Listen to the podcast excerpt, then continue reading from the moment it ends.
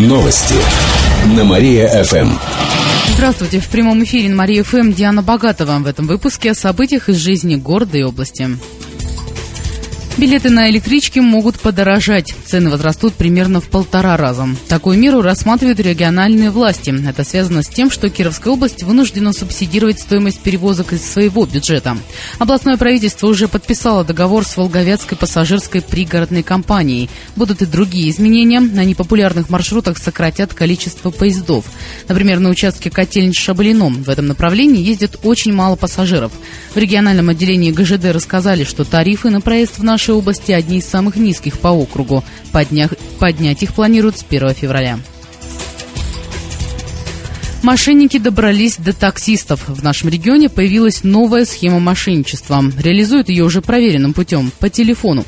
Звонят в такси под именем высокопоставленного чиновника, просят привезти продукты. Чаще всего это дорогие алкогольные напитки и закуски.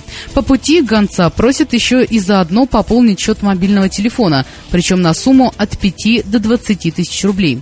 Соответственно, за дополнительный гонорар. На это соглашаются. После того, как жертва на свои деньги покупает все необходимое, назначают место встречи. Обычно у зданий органов власти, чтобы не было подозрений. Однако в условленном месте никого не оказывается. Тут жертве наконец понимает, что все это обман. На данный момент в области уже было четыре таких случая. Мошенников сейчас разыскивает полиция.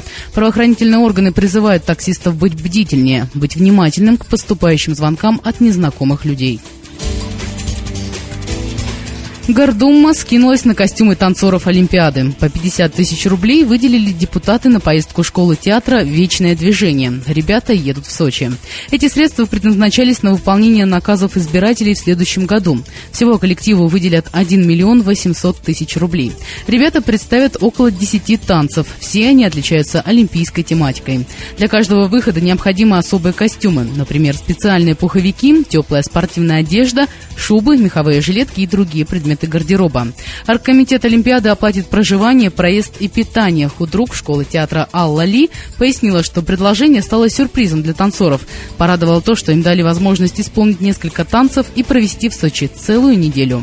Мы будем находиться там 7 дней.